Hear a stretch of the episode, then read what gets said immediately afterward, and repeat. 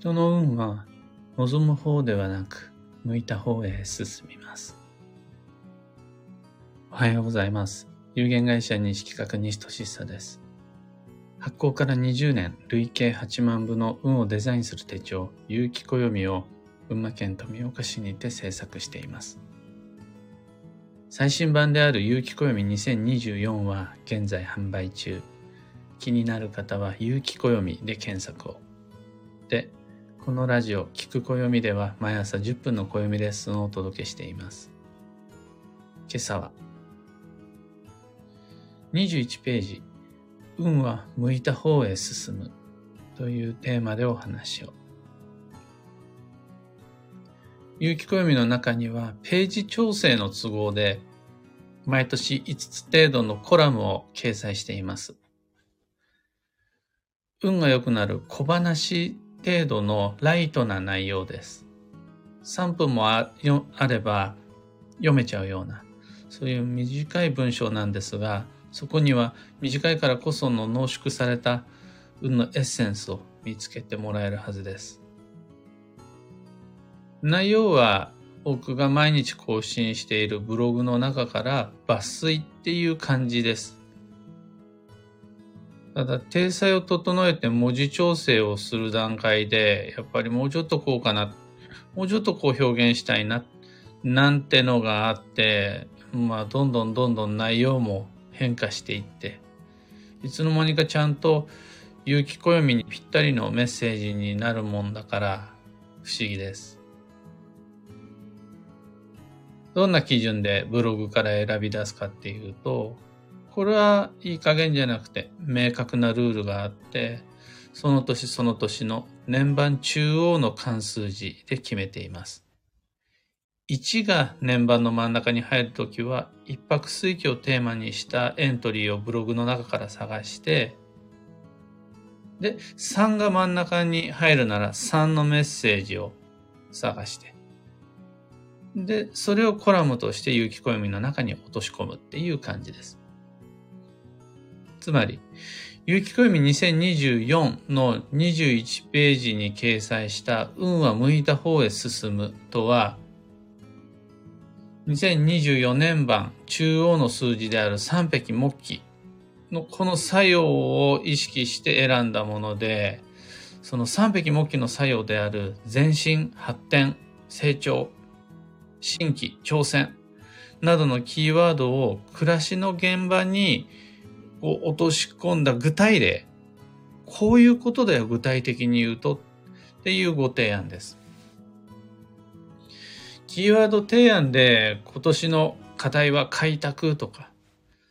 それを成し遂げるための具体的なポイントは成長みたいなの言ってもやっぱ分かりにくいので、もうちょっと噛み砕いてこういうことなんです。現場に落とし込むとこういうことなんです。っていうのを書いてるのがコラムです。そのコラムの名前が西企画の企画です。こちら、どのコラムも正直、控えめに言って、めっちゃ自信作なんで、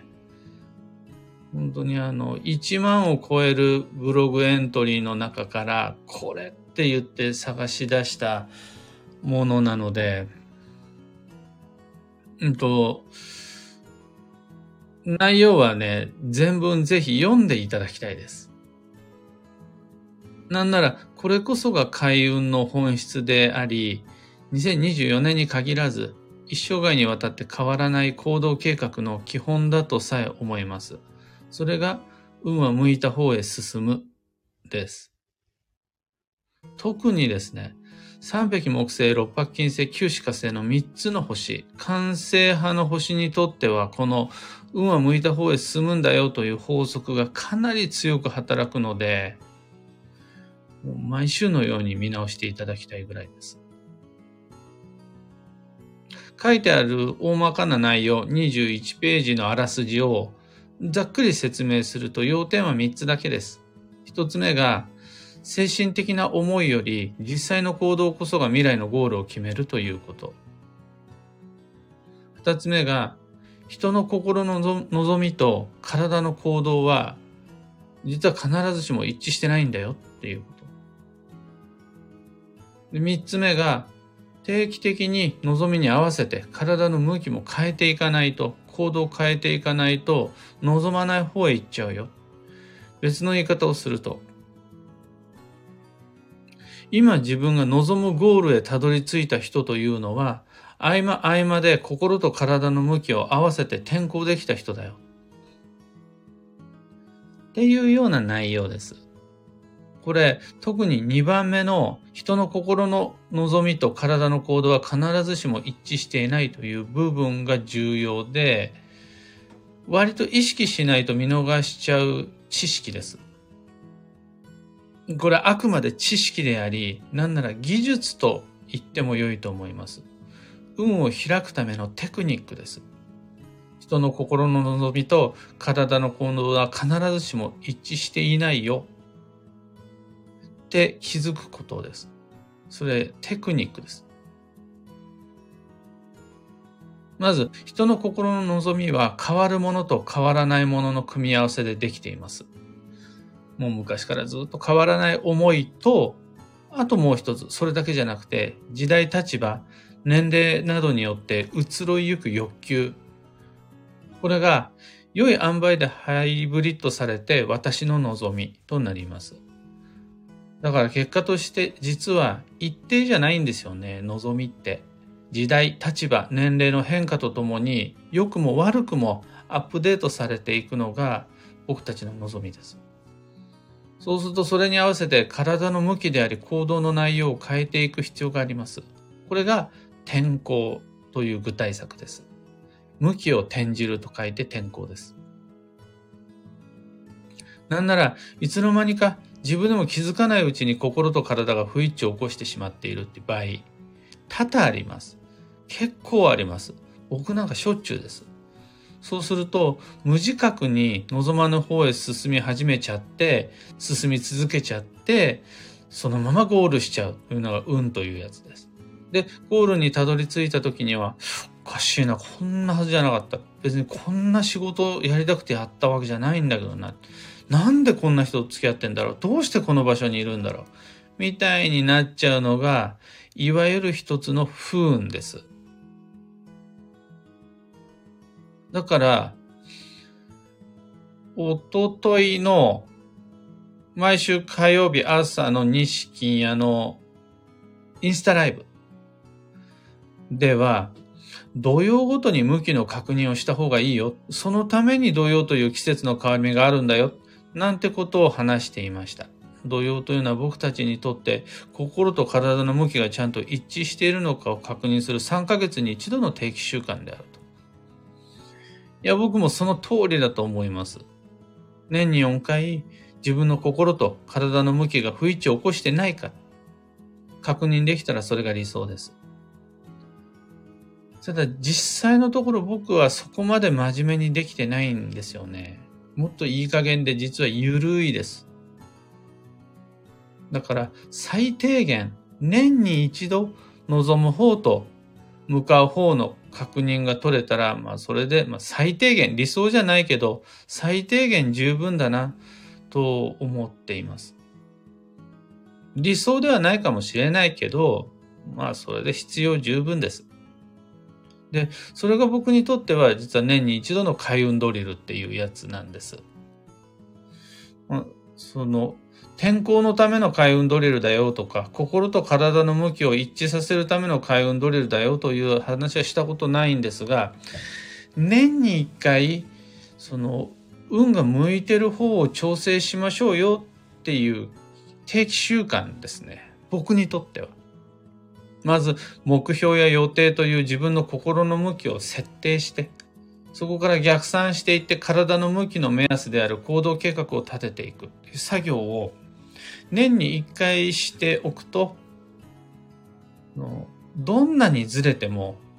年に一度はまたチューニングができる。それで最低限十分かなと思ってます。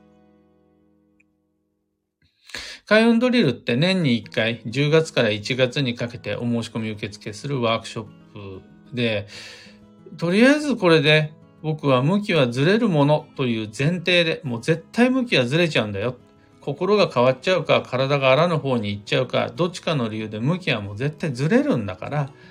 年一修正機会確保しておければそれでいいんじゃないっていうご提案です。いずれにしても、僕たちは何らかの理由で心と体の向きがずれるので、自分の心の向きと体の向きを定期的に確認して、必要とあれば転校しましょうねっていう内容が21ページのコラムに書いてあります。お時間のあるとき、ぜひご覧ください。なんならもう付箋を貼って年に4回読み返してみてください。今朝のお話はそんなところです。2つ告知にお付き合いください。まず、開運ドリルワークショップ2024に関して。もう課題の1と2はもういつでもアーカイブでご覧いただけます。課題の1が年月日時、理想の基地方位計画。それと課題の2がどうしても強方位に行く必要がある時の強方位行きましょうという強方位の移動計画。この2つはもういつでも復習ご確認受講していただけます。次に、年内の東京鑑定会に関して、2023年11月22日と12月27日、いずれも東京の青山最寄り駅や外苑前にてお待ちしています。どちらもまだご予約枠空いてるのでお申し込みお待ちしてます。開運ドリルも東京鑑定会も詳細と申し込みはこの配信の放送内容欄にてリンク貼り付けておくのでそちらからお願いいたします。さて今日という一日は2023年11月2日木曜日木のエネ。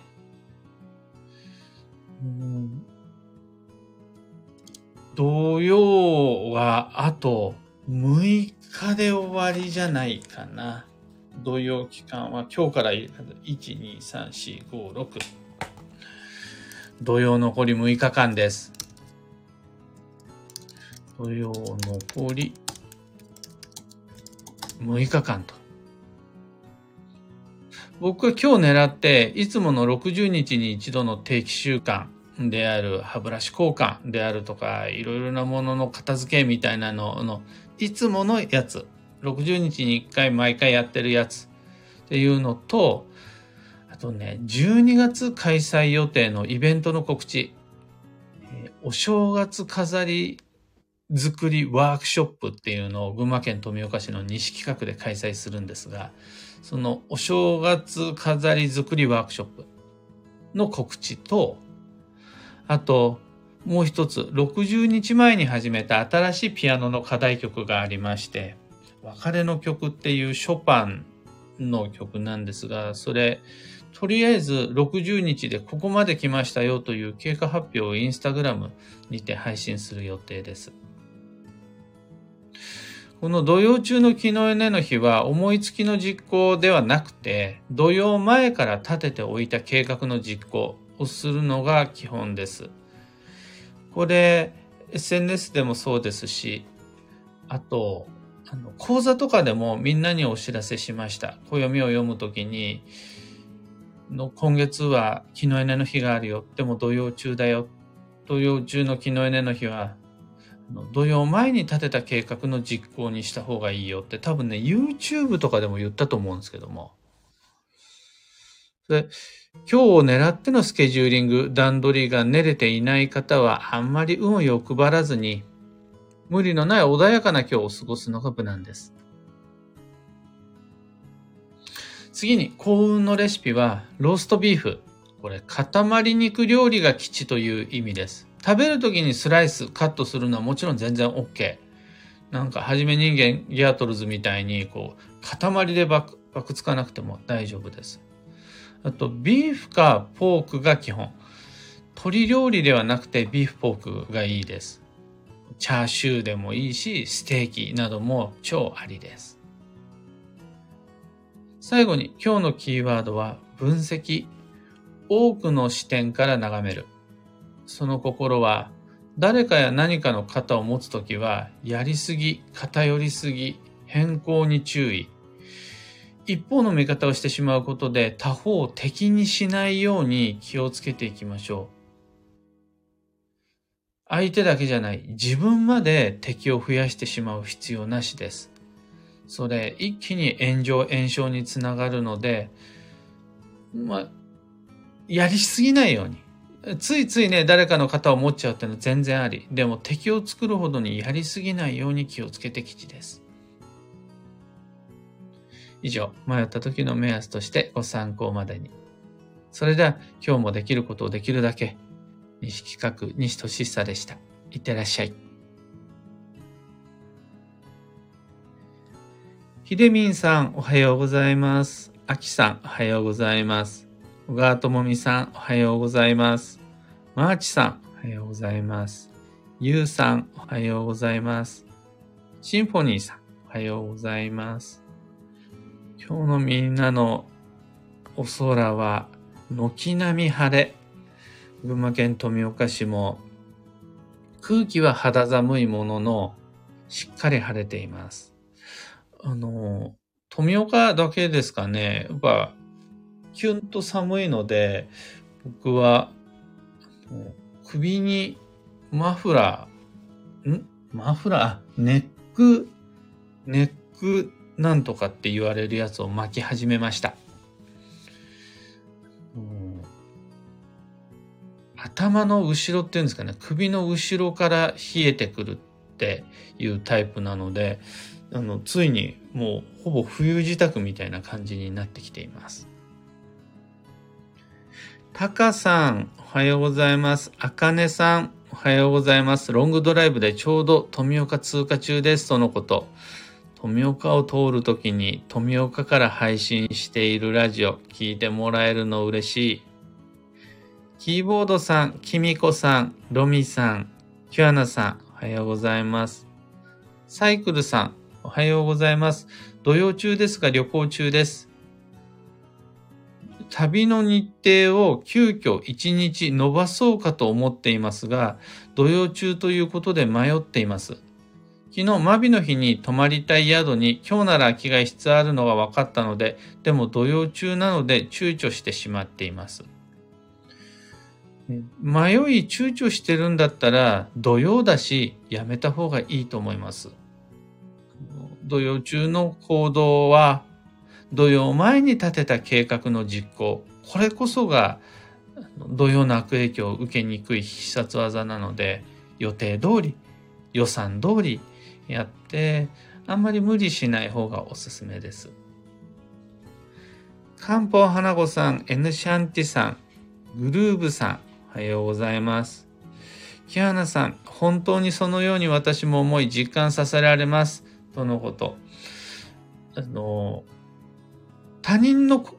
言動を見ていてもそうだし、当然ね、意識すれば自分の中にある心と体の不一致も見つけられることがあったりするんですよね。休まなくちゃって言いながら、ですよ。次の仕事に手が着手してしまったり、あとは、やだ、見たくもない、聞きたくもない、嫌いあれって言いながら、気になる嫌なものを見続けてしまったり、耳を傾けてしまったり、などなど、割とあるんですよね。で、そうするとちゃんと運はそっちの方向に向かっていくと。やだな、会いたくないな、見たくないなって思うと、それが目の前に突然現れたりみたいな。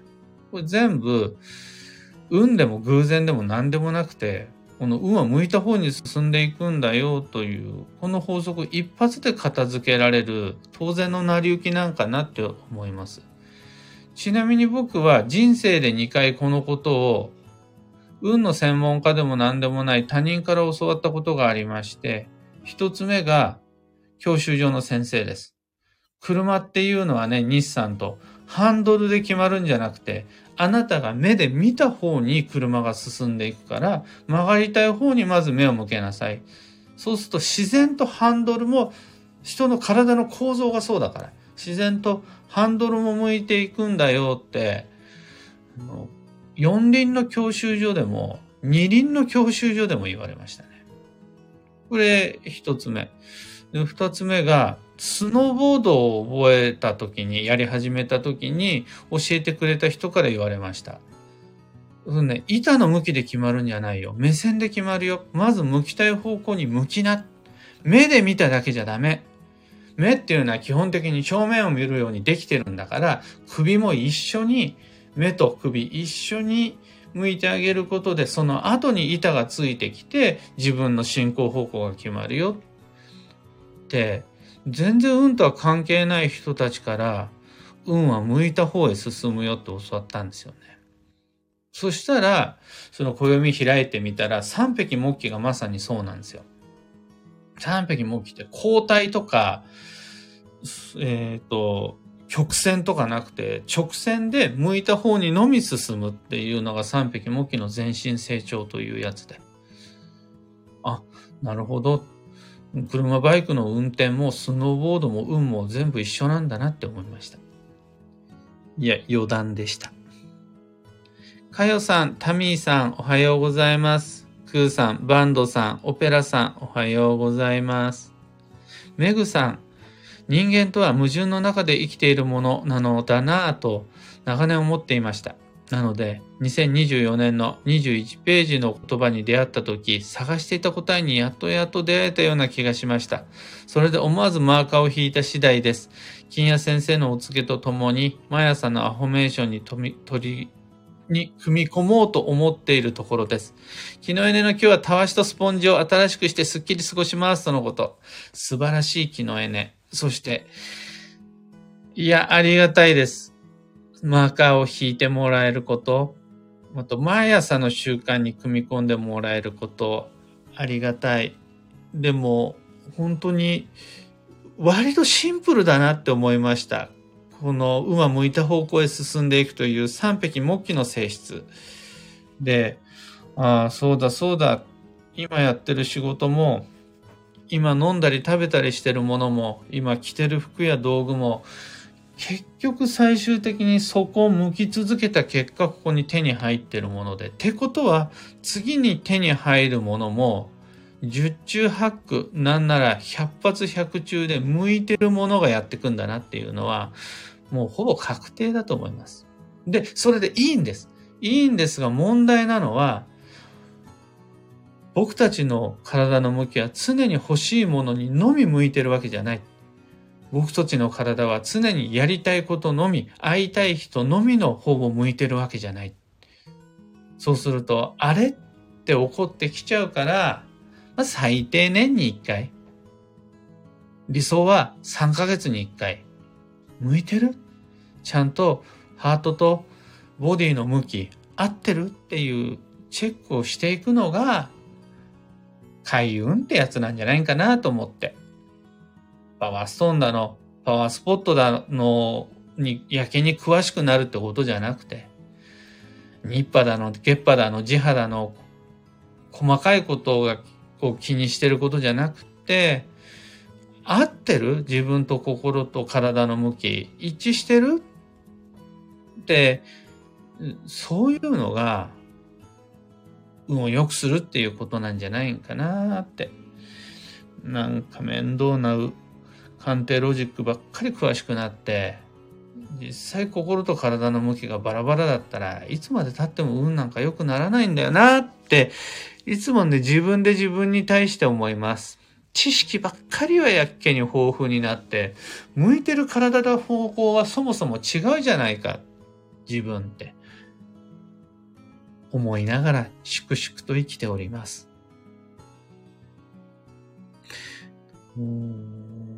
小川智美さん、今日の聞く暦保存版です。痛い感じで刺さってます。向きたい方向へ向いて進んでいきたいです。後でコラムもしっかり読みますとのこと。まさに一緒。僕もそれです。もう100も承知なんです。あれ、今自分の向きハートの向きとずれてんなって思いながら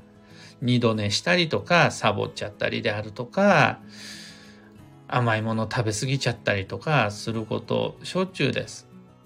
でもそれでも最低年一、ハートはこっち向いてんなと。ってことは体の向きを合わせるために予定はこれだし、逆算していくと、そうすると行動計画はこういう順番になっていくなって、最低年一できていればなんとかやっていけるんで、いいですよ。気楽にいきましょう。メグさん、心と体が乖離すればするほど心地が悪くて仕方ないのです。その部分を言語化してもらえて、私はさらに超絶生きやすくなります。っていう。いや、もう、そうですね。この言語化って重要ですよね。目で見れる。声に聞こえるって大事だから。なんならそれを、あれですよね。スケジューリングまでできれば、予定や行動計画にまでできれば、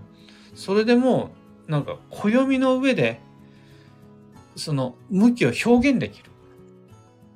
これもまた運をデザインするっていうことかもしれないですね。心と体の向きを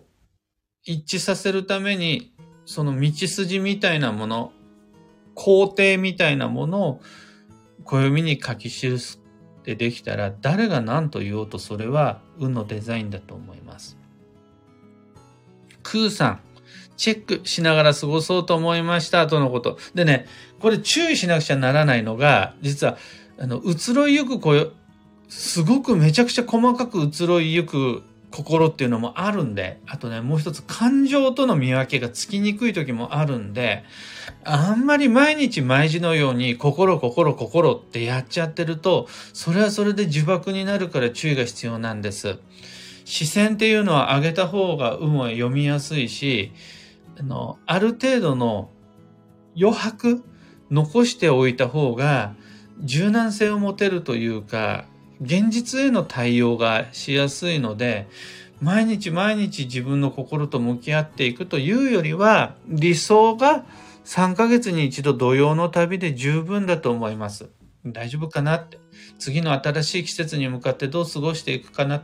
過去3ヶ月、体痛んでるとこないかな、心痛んでることないかな、ちゃんと合ってるかなみたいなの3ヶ月に一度できれば、それ2企画式です。これね、自己啓発とかだと細かく例えば理念とかミッションとかを意識しながら自分を定義づけていくっていうこともあると思うんですが、2企画ではまあ緩くいきましょうって感じでやっております。というわけで、今日もマイペースに運をデザインしてまいりましょう。僕も行ってきます。